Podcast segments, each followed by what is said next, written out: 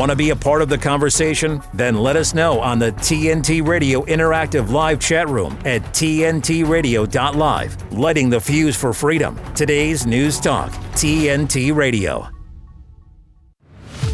This is The Reckoning with Timothy Shea on today's News Talk Radio, TNT. Oh, doctor, has it been a active first week of January 2024? We had big stories Monday, Tuesday. If you don't know what I'm referring to, go back into the archives on tntradio.live and check out those shows. We're posting all the video shows now and the archives. Wednesday, we had the first tranche of Epstein documents, which didn't really tell us that much. Yesterday, however, there was a second tranche of Epstein documents that told us a little bit more. But perhaps the most important Epstein story this week, because remember, I, I, keep telling you, this is all a distraction. The first tranche came out the same day that the 32 page report showing how the elections were stolen in Georgia, Pennsylvania, Michigan, Wisconsin, and Arizona, how many votes were stolen in each of those states, and how many were stolen by each of the methods that they used to steal the elections. The big story about Epstein this week, though, did you know? I didn't know. Epstein fixer Michael Sitrick's apartment was raided or his office. I think it's a home office, but his servers were stolen. I know that crime is out of control in Los Angeles, but that's just a little too coincidental for my tastes. What do you think? That, to quote the letter, the infamous letter of 51 intelligence agency members, community members, including John Sipher, who was a year ahead of me in college, that has all the hallmarks of a CIA operation. It sounds like the kind of stumble bum bungle job that CIA would do, like they did at the Watergate. Just remember, the night they were caught wasn't the first night they were there, wasn't the second night they were there, wasn't the third night they were there. They they kept screwing up and having to go back more and more times. And then they ended up getting caught only because they put the tape going east and west on the door when they were supposed to put it going north and south and a eagle-eyed security officer saw a piece of tape sticking out of the door that was supposed to be locked and the tape was there to to keep the latch from engaging. And that's what led to them being arrested. So Michael Sitrick has his servers stolen right before you know, over the, the New Year's weekend, that's apparently happened last weekend, right before the documents were supposed to be released. Here's what I know for sure we are never going to be told the entire truth about Jeffrey Epstein, his connection to the various intelligence agencies, CIA, FBI intelligence, perhaps military intelligence and naval intelligence here, perhaps MI6, perhaps MI5 for that matter and perhaps Mossad. We know he's got connections to Les Wexner. We know he's got connections through Ghislaine Maxwell to Robert Maxwell, who's also got connections to MI6 and Mossad. This was an intelligence intelligence agency honey trap. It was a blackmail plot.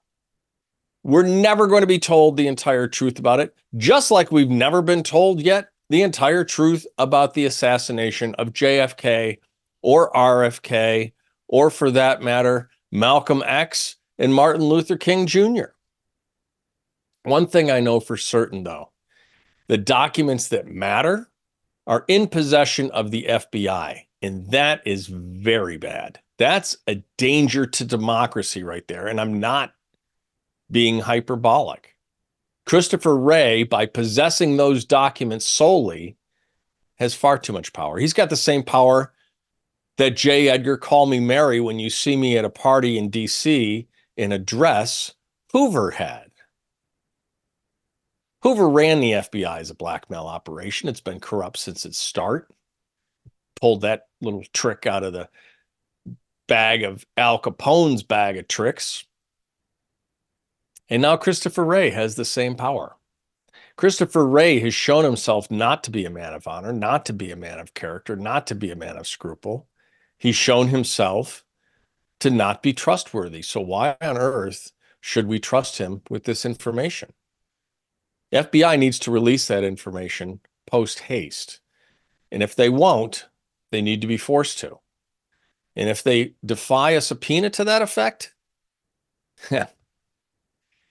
we need to start having consequences in this country. And I can't think of a better place to start than right there at that hideous, brutalist building on Pennsylvania Avenue. I'm Timothy Shea. This is The Reckoning. Don't miss out on a thing. Be sure to download the TNT app from either the Apple App Store or Google Play so you can easily listen live to us anywhere, anytime. Available right now to download keeping you up to speed on today's news talk, TNT. Abroad or at home, this is your news. By staying silent, we are part of the problem. Today's News Talk Radio, TNT. Judicial Watch has filed a $30 million wrongful death lawsuit against the U.S. government on behalf of the family of Ashli Babbitt, the woman fatally shot inside the Capitol on January 6, 2021. Here with the story, joining me now is TNT News producer Adam Clark, aka Ruckus. Thanks, Timothy. Uh, appropriate timing for this story, considering tomorrow is the anniversary of the date.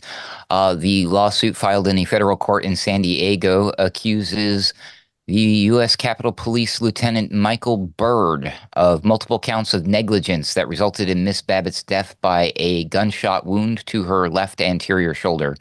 Judicial Watch filed the action against the government on behalf of Ms. Babbitt's husband, Aaron Babbitt, and her personal estate. Ms. Babbitt was shot outside the east entrance to the U.S. House Speaker's lobby at 2:44 p.m. on January 6th as she climbed into a broken door window. She was pronounced dead half an hour later at a Washington D.C. hospital. The lawsuits excuse me, the lawsuit states, quote, Ashli experienced extreme pain, suffering, mental anguish, and intense fear before slipping into pre-terminal unconsciousness. The fact that Ashli was alive and conscious in extreme pain and suffering is documented in videos of the shooting. Furthermore, nothing about the wound track described in the autopsy report would be expected to result in immediate death or instantaneous loss of consciousness, and Ashli's lungs contained blood, further confirming that she was alive and breathing after being shot. End quote. The suit alleges that Mr. Byrd, now a U.S. CP captain, was negligent in the use of his firearm and in his faulty assessment that Miss Babbitt posed an imminent threat to his life. The lawsuit states, quote, Ashli was unarmed. Her hands were up in the air, empty and in plain view of Lieutenant Byrd and other officers in the lobby. Ashli posed no threat to the safety of anyone, end quote. Miss Babbitt was unaware of Mr. Byrd's presence given his hidden position along the wall inside the speaker's lobby, the suit says. Quote, Lieutenant Byrd, who was not in uniform, did not identify himself as a police officer or otherwise make his presence known to Ashli. Lieutenant Byrd did not give Ashli any warnings or commands before shooting her dead. End quote. As the incident commander for the U.S. House on Jan 6, Mr. Byrd is held to a higher standard than other officers inside the Speaker's lobby, according to the lawsuit. Quote, he breached multiple applicable standards of care governing A, the safe use of a firearm, B, the perception and assessment of imminent threats, C, use of force levels and escalation, de escalation of force, D, the perception and assessment of relevant facts, E, the use of warnings, F, firing backdrops, and G, obtaining timely, appropriate medical aid, among other breaches to be identified through discovery. Furthermore, it says, quote, had Lieutenant Byrd adhered to these standards, he would not have fired and Ashli would be alive today, end quote. The suit stated that Mr. Byrd had a duty, quote, to refrain from using or handling his firearm in a careless or imprudent manner, end quote. Mr. Byrd should have kept his finger, quote, safely off the trigger, end quote, of his service weapon, quote, until the moment when a reasonable, prudent police officer would believe that firing is imminent, end quote. This is all according to the lawsuit. Mr. Byrd also failed to, quote, maintain his unholstered weapon at low ready, end quote, and instead pointed the gun, quote, at no fewer than three people on the other side of the lobby doors and in the direction of Ashli, and as many as seven uniformed police officers positioned near her in the hallway. In, the suit goes on to say, quote, instead of diligently assessing the appropriateness of using deadly force against Ashli as an individual at the moment he shot and killed her, at 2.44 p.m., Lieutenant Byrd negligently, if not recklessly, assessed all persons inside the Capitol as a quote unquote imminent danger to House members, end quote. And uh, furthermore, Mr. Bayer, Byrd failed to run through the five levels of force before resorting to the lethal discharge of his gun basically, Timothy, the people who put together this lawsuit clearly know more about the responsibilities and the duties of being a Capitol Police officer and or lieutenant than Mr. Byrd does. What do you think? Well, I don't think there's any question about that. No timing isn't coincidental. There's a three year statute of limitations on filing a case such as this, and that would expire tomorrow. So that's why it's being filed today. It's I, I'm behind this lawsuit a hundred percent. The only problem I have with it is that it's only asking for 30 million. I I would hope that punitive damages, which would triple that amount to 90 million, would be awarded by a court. I'm sure they're going to be asked for. You, you can't ask for a billion dollars, but 30 million, given the given Ashli's age and uh, the pain and suffering she was put through. Adam, we've all seen the video. This was cold-blooded murder, and it is also a damning indictment of our federal government and shows just how corrupt it is. U.S. Capitol Police would not identify Michael Byrd. In fact, they put him down in a army barracks away from everybody so that you needed to get onto the base in order to even have access to him. They hid him away. They wouldn't release his name. It was only a diligent citizen that identified him from photographs. That's how Michael Byrd's name came out. It was an independent citizen journalist that got his name out. I had a very nice conversation with Ashli's mom about 15 months ago. I met her in Pennsylvania at a Clay Clark Reawaken America event. And she's a lovely woman. And the pain in her eyes was almost too much to bear. I hope that the family receives some justice, but I hope America wakes up and sees just how corrupt our U.S. Capitol Police is, our U.S. Congress is, our U.S. Department of Justice is, and our FBI is, because no criminal charges were filed against Michael Byrd for what, as I said, appears to be cold blooded murder. Yeah, I've I've seen Micki Witthoeft um, interviewed numerous times. Um, I think she's even been on TNT Radio, probably on the Joe Hoft show, if I'm not mistaken. Uh, and you usually see her. Actually, you'll see her, and uh, if I'm not mistaken, uh, Ashli's sister, um, mm-hmm. Micki's other daughter. They're always wearing the shirts. You can see them, and the, yes. so they're sitting there in in on TV, and they're just sitting there they're so dedicated to the cause of bringing attention and, and trying to get some justice for what, what as you said, it was cold blooded murder of of Ashli Babbitt. Sad to say. Um, they so, are. Yeah, I, I was hope, at. Uh, I was at the January 6th rally on the ellipse, and we were on our way up to the Capitol for that second rally, which was permitted and which was planned for the east side of the Capitol. And the wind was just too cutting. And so we decided to go back to the hotel and warm up. And that's actually where we met Jeremy Brown, whose story we've told here several times. We interviewed him from Pinellas County Jail, and our phones blew up. So we went and didn't go near the Capitol that day. But a fellow conservative warrior and I went over to the Capitol on the 7th. And there was a little impromptu memorial. You know how they have them at scenes of car accidents and outside the gates of someone's home who's been murdered or, or, or whatnot, outside the palace in London after Diana, Princess of Wales, was killed in that car accident. And there were flowers, and there somebody had put a, a hand-drawn sign uh, memorial to to Ashli Babbitt, and they had misspelled her name because you know, understandable. Everybody would think it was A S H L E Y, and and didn't know how to spell Babbitt. And so I, I just took out a marker. I had a marker with me I took it out and I was just kneeling down there correcting the spelling. And my fellow conservative warrior took a picture of that moment. I had no idea until much after, um, you know, a, a, while afterward that a picture had even been taken. It was just the right thing to do. It's the right thing to do for a court to award Ashli's family this money and to hold Michael Byrd accountable and to hold the U.S. Capitol Police accountable for, again, what appeared to be cold blooded murder. Thanks for an important story, Adam. Another great week of stories. Can't wait to see what you bring us next week. You're listening to The Reckoning on today's News Talk, TNT. TNT Radio's Kate Shemirani. Don't stop taking prescription medication. Always go and see your indoctrinated GP, always. But with psychiatric drugs, you have to actually wean off them. They're very addictive and you have to wean off them. Now, I find all this really concerning. But what I cannot get my head around is the worst drug of all. They just let it on the market all the time sugar, sugar, sugar, sugar. And then that's not even to bring in like MSG, monosodium glutamate. And, and I, I, I can say, you know, you go into one of these garages and you see all the people going for food. There's nothing to eat in there. I very rarely can find anything to eat in any of these places. And if you go into the supermarket, there's only the first two aisles that have got real food. The rest, it, it's not food. And I see what people buy. I've covertly actually filmed people's trolleys, not them, don't get all excited, but I have filmed trolleys uh, to have a look what people are buying. And it's shocking because what you eat determines what your brain's going to be like. And your teenagers' brains do not stop developing till they're about 25 years of age. Kate Shemirani on TNT Radio. The Light is Britain's far right conspiracy theory paper spreading hate and vicious lies.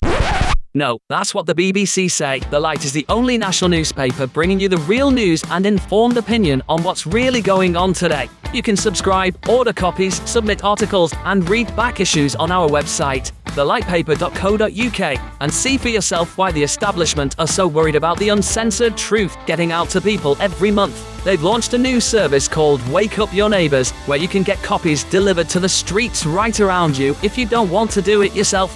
The Light Paper. Not for right, just right so far. Thelightpaper.co.uk. CO2 sustains all life on Earth, but now it's in long term decline. We face the return of an ice age. We mandate that the truth be told. Today's News Talk Radio, TNT. Chuck Cordak is a very successful serial entrepreneur, primarily in the computer software and services industry. He was Shark Tank before Shark Tank. An alumnus of Ohio State University, where he was a Navy ROTC midshipman, he's currently working on a master's degree. Chuck is a staunch conservative from a military family and is committed to giving back to our military and first responders. He's been active in the Ohio GOP for decades, and his educational initiative, Right of Center USA, focuses on training our current and future leaders. I'd like to welcome back to the reckoning for our bi-weekly flyover state report, Chuck Cordak of Timbo, Right Center it's great. USA. It's an honor, Timbo. It really is. And like I Chuck said, is- I went Go ahead. No, I went out of my way today, took a shower, put the glasses on, even got my favorite scarlet and gray tie and my uh, Ohio State pin that I got for making a ridiculous donation back in uh, 2000, which I wish I had right now with all the Biden inflation. You know, it's absolutely terrible. You know, and if I was really, really got dressed up for you, I would have wore a gray pair of slacks and some Trafalgar suspenders. But I'm wearing my Buckeye, my Bucky pajamas for you. Yeah, sure you are. Sure you are. Oh so, yeah, yeah, We've we've got a new we've got a new term. It's no longer buyer's remorse, it's Biden remorse. I ah. think a lot of people regret voting for Stumblebum Joe, and I think it's going to be pretty hard for them to justify even 18 million votes next time around, much less 81 million. Timbo, and you and I both witnessed it. You know, in Detroit Oh. and in Philadelphia, we, we were there. You know, and, and the crazy, the crazy thing is, you know, where are they going to come up with all these fake ballots or the two vans with the Cadillac Escalade? You know, up in Cobo Hall, Detroit, and it opens up and there's pallets of ballots coming out. Actually witnessed it. You know, and you got Rudy Giuliani. I call him the next day. He says, you know, you know, get your ass down to Philadelphia, and uh, you're going to fill out a statement you know, for what happened up in Detroit. And we were down there, we witnessed the whole thing. Again, all that We cheating sure that went on. I don't know how they're going to make up for it. Well, and let's not let people forget. It's not the first time they did that. We literally had CCTV video of someone pulling up and taking ballots out of the trunk of a car and bringing them into a counting center in Minnesota when Al Franken stole the Senate seat Yes. from Norm Coleman. This isn't anything new. They've been doing this for a long, long time. And we saw it, as you said, and it's totally normal, Chuck, to put up plywood and sh- sheetrock and, and butcher paper and everything else to block the windows of the room in which the counting is going on. You know, if you've got Sure. nothing to hide, I'm going to use one of the left's tropes. If you've got nothing to hide, why are you why are you concerned? They always say when we're when we talk about civil rights, it's funny that you know they always say the parties have flipped, which they haven't politically, but what has flipped is it's now conservatives that are all exercised about civil rights and, and the Constitution, the Fourth Amendment, et cetera. Where it used to be the ACLU, the ACLU is too busy protecting terrorists now and, and Jew haters eh, to protect people's bill uh, Fourth Amendment rights, their First Amendment rights. So it's up to us. And they always say, though, well, why do you care if there's surveillance? If you've got nothing to hide, why do you care if there's surveillance? Well, I'm I'm saying the same thing. If you've got nothing to hide, why are you putting up plywood and sheetrock and butcher paper? Yeah, if you haven't done anything wrong, you have nothing to worry Right. about. That's right. Right? We're gonna flip my the mother used to say. Yeah. Yeah, mom used to say that. Nurse Ratched would say that all the time. You know, he nothing, he done nothing wrong, he got nothing to hide. That's You know, exactly so- right. Well, we know we know that's not the case. We know that what they've got to hide, and what they've got to hide is there's no way in this universe that 81 million legal citizens, legally registered citizens, voted for Joe Biden. It just didn't happen. Well, McDonald was it uh, McDonald's telling us that we need to, as Republicans, we need to go out and vote early. You know, she's telling all of us that to go out and Yeah. vote early. You know, but if I was in Chicago, I remember I was on Central Committee up in Cook County back in the early '90s. It was always, you know, uh, Vote early, vote often. Vote, yeah, vote early, vote often. You know, back in uh, Mayor Daley's, uh, you know, Chicago and all of Cook County up there. You know, but that's when Republican Republicans are really truly Republicans and the Democrats. You know, they're truly blue dog Democrats up there. Yeah. And now it's totally flipped. Now, now the uh, the RINO Republicans should be considered blue dog Democrats. I mean, we got it right here in Ohio with uh, you know Mike DeWine with what he pulled this week with the whole Oh. transgender deal. I mean, it was just, I, I, and Frank LaRose, at least, he did text me back, Tim. I really do love the guy. He texted me back, you know, and he really slammed, you know, DeWine. He did a great job doing that. And I just responded back to him with Kevin Caldwell, who's on the text string with me. And I said, you know, I didn't expect it from uh, Catholic Mike DeWine, but I did expect it from the John Kasich, uh, RINO Mike DeWine. I knew it was going Right. to happen. You know, Exactly. and they really got, they, they got to clean this up. You know, and and you know, I know that Frank uh, didn't get the endorsement for Trump for Senate here, but still think it should be the uh, George Lang LaRose ticket or LaRose George uh, uh, Frank LaRose George Lang, you know, or vice versa. The one for governor. I mean, they got David Yost as an up and comer, he's the attorney general. But do we need another attorney, another attorney general for the state of Ohio to be governor again? And then it's just more eight more years of John Kasich.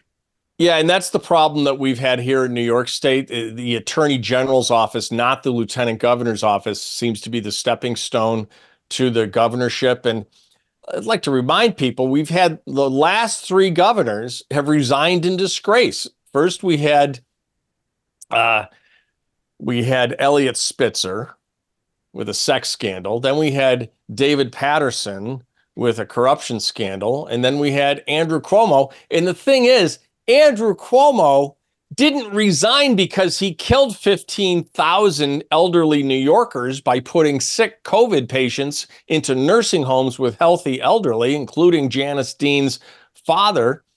And he resigned because of some collusion with his brother, trading stories back and forth and planting stories on CNN and whatnot, which, in my mind, that's far less of an evil than what he did to us during COVID. Yes, you know, not using the Javits Center, not using the uh, the hospital ship that they put there. Um, Exactly. You know, and Janice Dean used to absolutely drive me crazy in the mornings because she goes, You know, this is, you know, hello, hello, how are you? Where you from? And she do that all the time. It just drive me absolutely crazy on in the mornings. I told Chrissy, oh my God, she's got to tone it down a little bit. But I tell you what, since she lost her in-laws, she has really calmed down, become more focused, and she really is a great person. She's a lovely she, lady. I've I've met her out on that rope line. Yeah, we we we hand, we gave her a couple bottles of our fragrances a few years ago out on that rope line, five years ago now, and uh, she is a lovely woman, and we're behind her fight hundred percent. You're listening to the Reckoning on today's News Talk TNT. What a news day this is turning out to be. Wait, wait, wait, wait till you hear this. Now, TNT Radio News. For TNT, this is James O'Neill. During a visit to Tel Aviv, U.S. Senator Lindsey Graham assured Israeli Prime Minister Benjamin Netanyahu of Washington's ongoing commitment to supporting Israel, particularly in the context of escalating tensions with Iran. In a discussion about historical military tactics on a social media platform X, Elon Musk advised against invading Russia, drawing on historical examples. The White House is expressing concern that the ongoing conflict in Gaza may escalate and spread to other parts of the Middle East. Don't miss a thing. Be sure to download the TNT radio app from either the Apple App Store or Google Play so you can easily listen live to us anywhere, anytime. Available right now to download, keeping you up to speed on TNT Radio. Chuck, I want to pick up on that last point. I too like, and I would like to see George Lang as the governor. I think he's got a little more experience. He's got a little more uh, miles on the odometer politically than Frank. Frank's still a, a relatively new politician, great guy personally, American hero.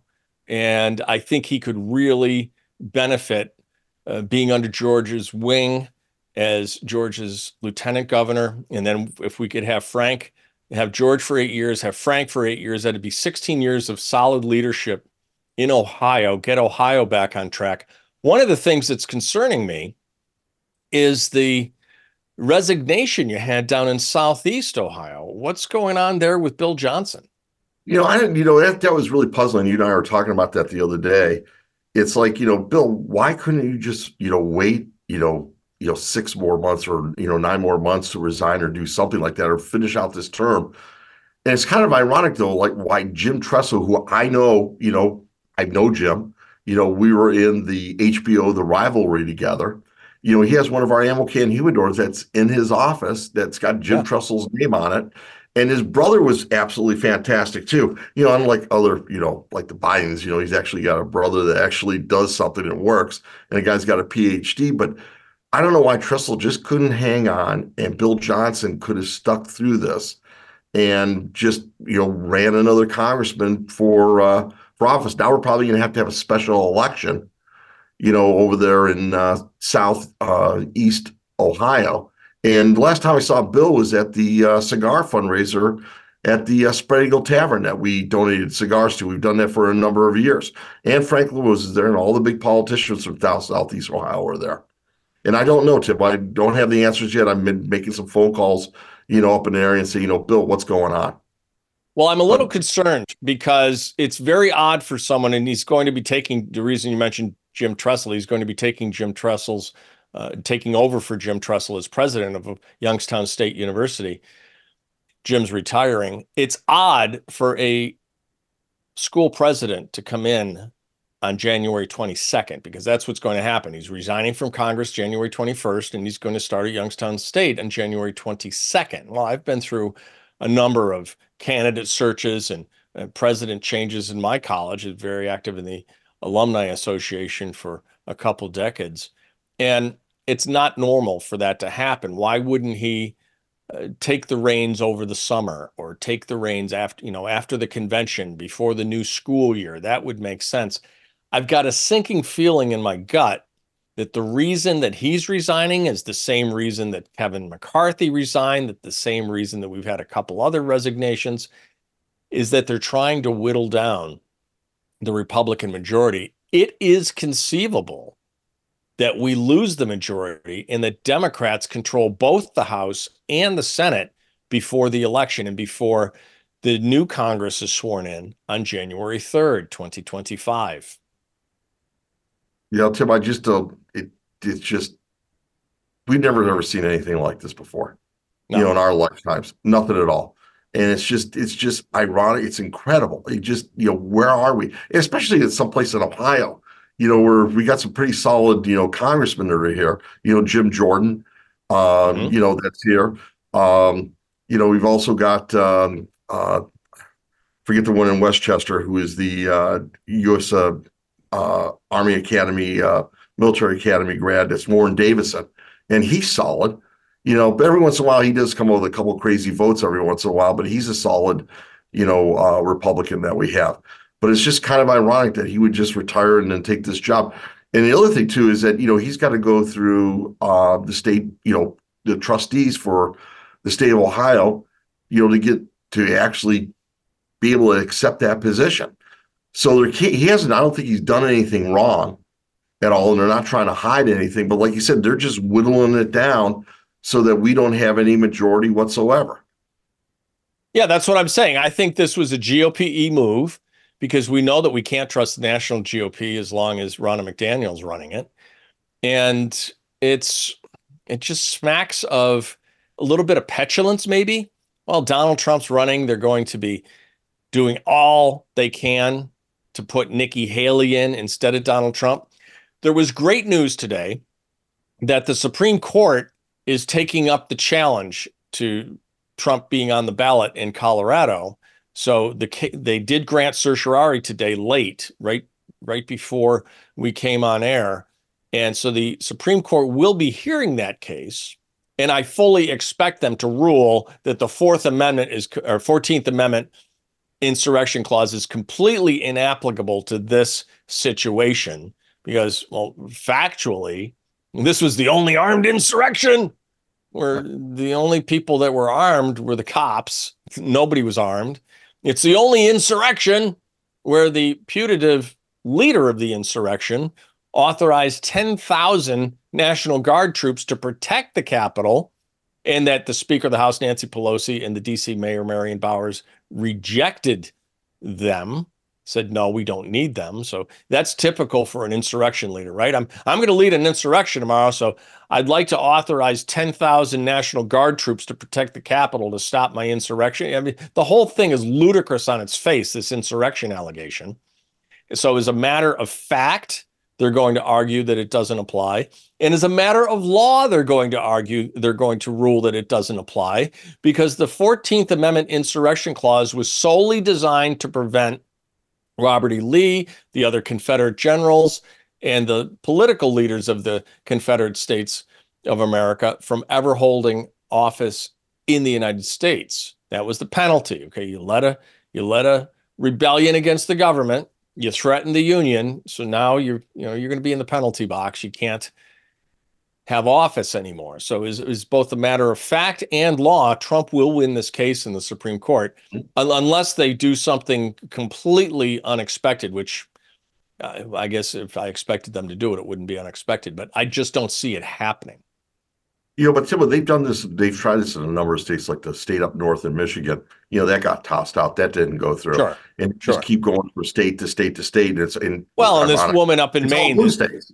Yeah, the, this this girl up in Maine, the Secretary of State up there is going to be slapped down as part of this case. Here's what I am worried about, though. Here's what I am worried about. I got a report from our GOPE or GOP. I'm sorry, he's not GOPE GOP leader in Rhode Island tonight, and he's going to be on the show on January uh, 15th to talk about this a little bit further. But in Rhode Island already, right the day that petitions were acceptable, you know, there's a window where you can mm-hmm. take petitions from this date to that date. The very first day, Joe Biden all of a sudden, Rhode Island has all the signatures he needs tens of thousands of signatures, boom, done. Why? Because the Secretary of State in Rhode Island processed all the Biden applications immediately. Republicans, they, this one has a few hundred, and that one has a few hundred, and the other one has a few hundred. So I'm worried that it's the petition system that they're going to attack next, that they're going to not process Donald Trump's petitions until the very end when there's no time to cure and if a she- if one signature on a sheet is challenged and is found to not be kosher, the entire sheet gets thrown out. I'm really worried that they're going to try to run out the clock, as Colonel Mike Ford said on last night's show, and not certify his petition signatures until the very end, and then come out and say, oh, he doesn't have enough. Too bad, so sad, he's not on the ballot. That's my fear. I see that coming next.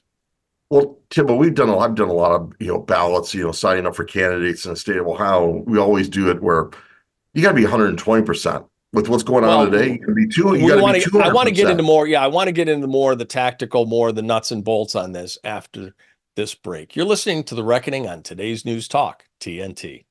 Give me a minute with TNT Radio's Steve Malzberg. Did you know that a person is only 20% responsible for their own health? Yes, that's what I said 20%. You see, it's really all about racism. So says Dr. Uche Blackstock on MSNBC the legacy of slavery, the legacy of Jim Crow, current day systemic racism impacts the health of our communities. And so I think it's so important for us to connect the dots. The, the dots that need to be connected are that, you know, individuals are only responsible for about 20% of what makes them healthy. The other 80% are these systemic factors that Dr. Will Boulware and her colleagues studied um, in this very, very important research. She then went on to name some of the problems affecting the Black community higher quality education, better job opportunities, um, more green space. All of that is critically, critically important. And I'm so glad that we are now discussing those factors instead of what happens inside of an exam room or a clinic room. Look, no doubt environment plays a role in everybody's health, but 80%? I'm not buying it. Thanks for giving me a minute. I'm Steve Malzberg. Catch my show Monday through Friday, 9 p.m. Eastern Time, right here on TNT. The thing that drives me every day as a dad is him. Every day he's hungry for something and there's this huge responsibility in making sure that he's a good person. I think the advice I would give is you don't need to know all the answers. It's okay to make mistakes. As long as it's coming from love, then it kind of starts to work itself out.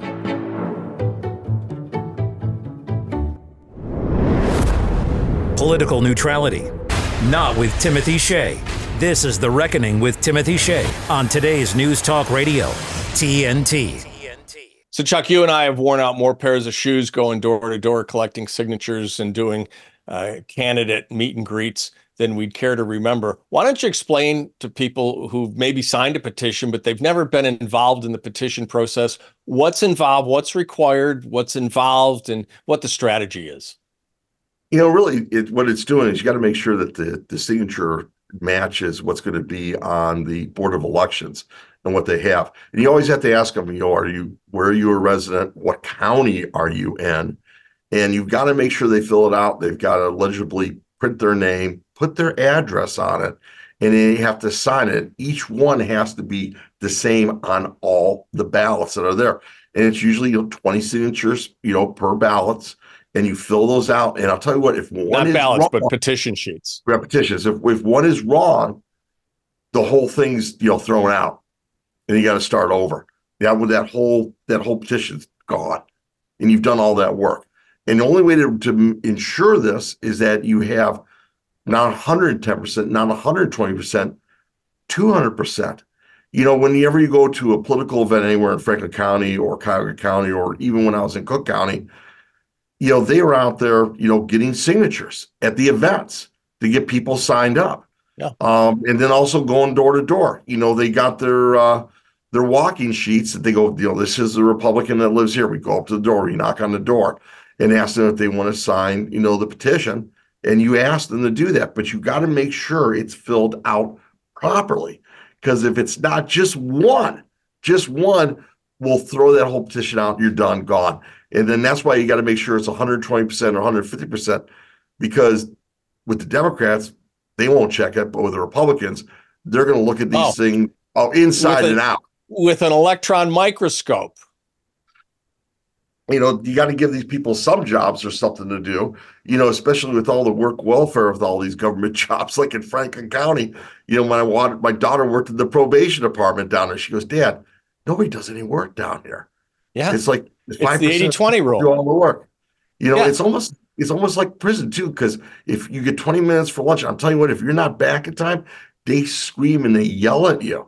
And then they let you out like a bunch of high school students, you know, and she, she goes, no one's doing any work.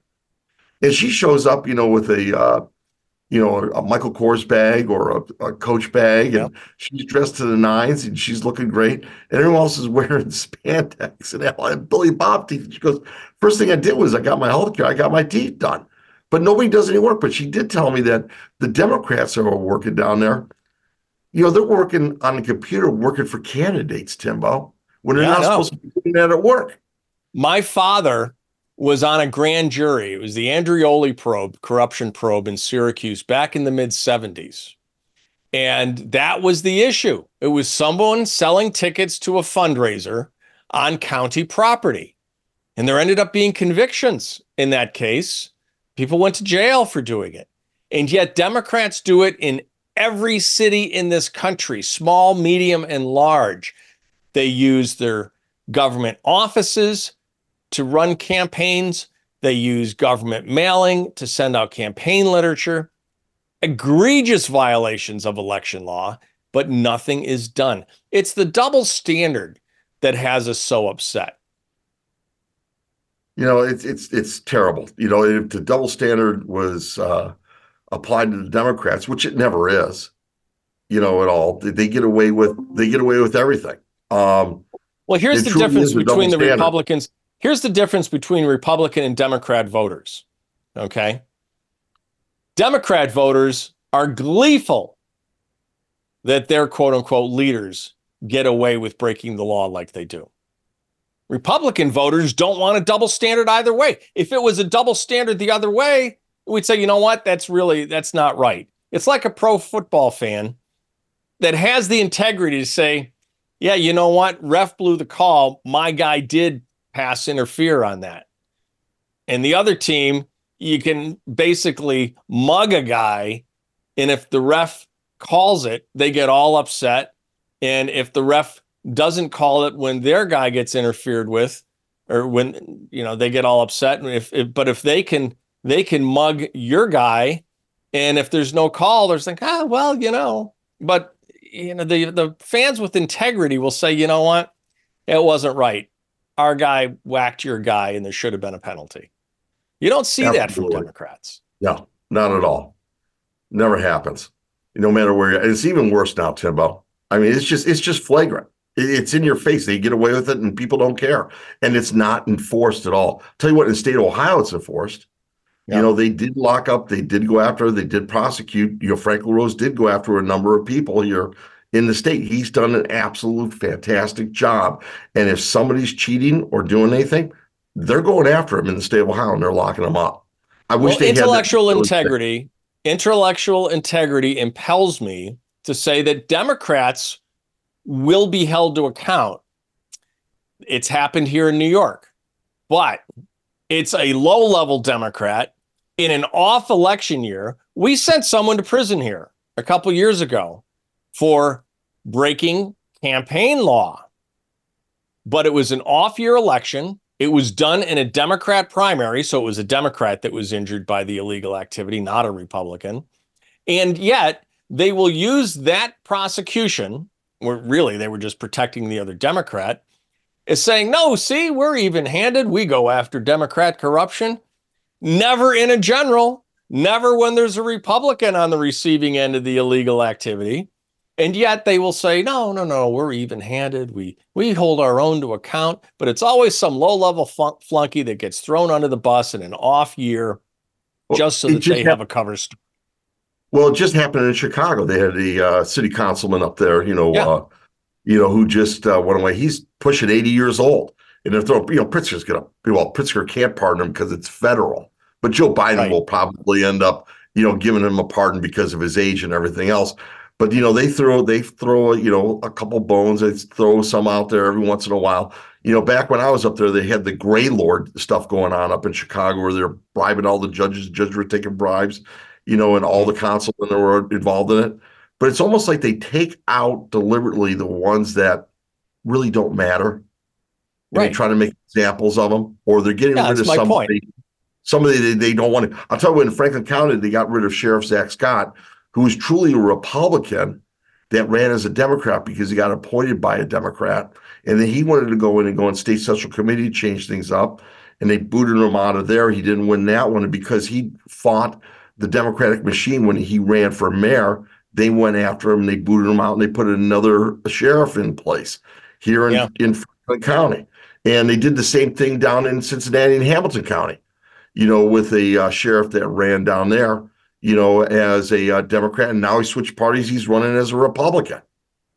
Yeah, you Ottawa know, it's County. funny. People people on the coast think of the Midwest as being this nice place where you you raise cows and make cheese and and grow some corn and some wheat, and that eh, you know there's a, a phrase Midwestern nice, and everybody brings casseroles over to everybody else's house all the time, and politics there, politics in the Midwest is just as bare knuckles, is just as bloodthirsty, is just as sharp elbowed as it is in Boston or Philly or New York or any place else.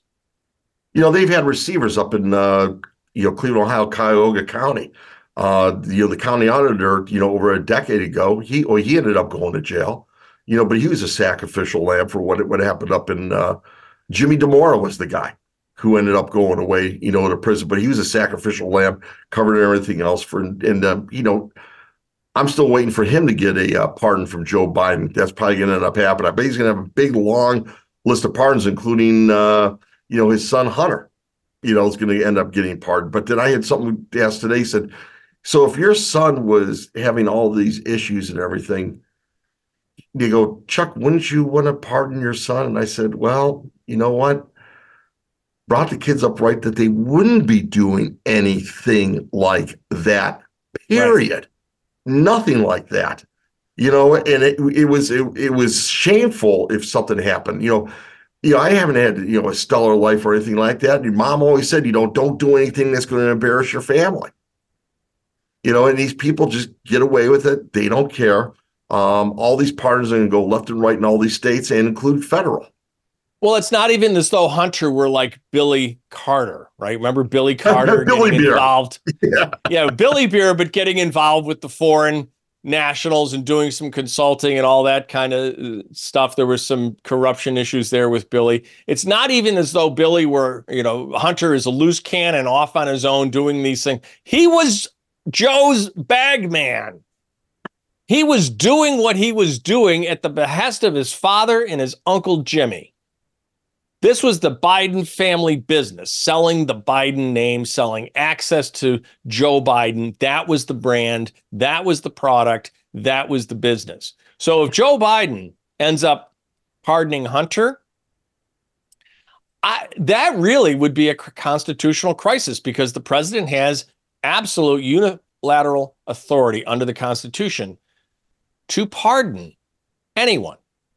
But would we then, with the outrage then, because 40% in a poll that came out today, 40%, Chuck, think that the January 6th protesters had a point. That's stunning now. The truth is coming out, and people realize that January 6th wasn't what they said it was, that the election wasn't what it, they said it was. So, what if we have a situation where Joe Biden, trying to overreach like they always do, pardons Hunter, and the outrage is so strong that they actually do go back and look at the 2020 election, rule that it was stolen, and that Joe Biden wasn't legally president and therefore didn't have the authority to pardon Hunter and ends up in the dock himself for all of his crimes. I know it's a crazy fantasy, but a man can dream. It'd be very interesting if that happened, to Timbo. It really would. You know, it's really just it's it's a it's a terrible time in this country that you know this is actually happening. You know, and I would expect more from your children, my children, that they wouldn't pull any of these type of shenanigans and do anything not. like the, the Trump kids. especially not at especially not at our behest. Can you imagine the- telling any of your five military sons to go commit crimes like this? I can't imagine telling my children to go commit crimes like this. No, never. Would never think of that. And uh, you know, and because of them, you know, we've got uh, four grandsons and we got another one on the way. You Yeah. know, you know, and and, and uh, you know, Captain Andy's actually seriously thinking about calling him after my father, Lewis. Oh, You that know, would so be nice. The, Lewis Cordak coming out. You know, That would be nice. Absolutely fantastic. And and the nature of our daughter-in-laws, they're all conservative, Timbo. You Yeah, your boys married well. Yes, they did. They you got know, good they girls. did a fantastic job. You know, and uh they support each other, absolutely love each other, and they're they're worried. I mean, Andrew and his wife, devout Catholics. You know, I'm going over there for uh, New Year's Eve dinner, and, and my daughter-in-law's going, "What's with your GOP, Grandpops? What the heck's going on?" I said, "It's not my GOP." I said, "the the the establishment GOP in the state absolutely hates me. They do Yeah. not like because I call them out all the time in their face." You know, throwing a wet towel at their fundraisers and all rah rah rah. And he goes, "Oh no, there's Chuck showing up again. He's going to throw a wet towel on the whole thing." I said, "Yeah, because you got the wrong candidates again." Well, as I always say, I've never been stabbed in the back by a Democrat, but I'm like a porcupine with all the knives they've Oh. taken from the GOP. Absolutely. You know, and the establishment, you know, Republicans in this state, you know, they're all worried. You know, somebody like George Lanks comes in, he's going to clean house. There will be a reckoning if we get Senator George Lang in the mayor's or in the governor's mansion. We've got a few minutes left. It's a Friday. What happened last Monday? Both Michigan and Washington looked like they didn't want to win those games and go on to the national title game. It's going to be fun on Monday. Monday's really going to be a lot of fun. And uh, as a diehard Ohio State guy, guy rooting for Michigan, Timbo. Yeah. Well, that's Really why I got the blue on tonight. Go Uh, blue. And I'm rooting, and I'm rooting for, uh, you know, for Harbaugh because you know, really, truly, everything that happened with him was because he came out pro-life. exactly. Exactly. and they came after him for that and they wanted him out and he really needs to win that national championship and this coach that we have you know and, and really truly the football teams that ohio state's playing they're not playing anybody timbo the big ten isn't as good as it was at all no. you know and then they have Rutgers. Rutgers, but Rutgers actually beat Miami. I was kind of impressed with that, even though I got in trouble with the other show that I do where I called it out. Said, Does Rutgers have a football team? And the guy sends me an email. I am not going to buy anything from Deployment Cigars at all or any of my friends. You know, and I said, okay. Guess really, you really don't want to have a football team down down there, do you? Uh, but Well, beat- actually has had a pretty good program for a while. Coach Mike Schiano down there has, has done a good job. And uh, the Big Ten is going to be stronger next year because Washington's going to be in the Big Ten. And uh, we're going to see USC and UCLA and Oregon in the Big 10, which will be the Big 18. I, I'm really a stickler about this. It's not the Big 10 anymore, hasn't been for over a decade. It's the Big 14. It's soon to be the Big 18. They've ruined competitive college football in this country. It's it's basically just a minor league for the NFL now. but the Yes, game on. Monday will be fun and it's it's still fun with the school rivalries. And I want to thank Ohio State for Oh, providing providing their starting quarterback to my Syracuse Orangemen in the portal. So we will take that very nicely and we'll finally have a great quarterback to go with our our great new coach next year. I'd like to see the Orangemen back in the conversation where they belong. We're going to have to leave it there, Chuck. Thanks for another great Friday flyover state report. Timbo. Stay uh, tuned on TNT wait. for the Havorier Moritz show. I'm Timothy Shea. Until next time, God bless you. God bless these United States. Keep fighting the good fight.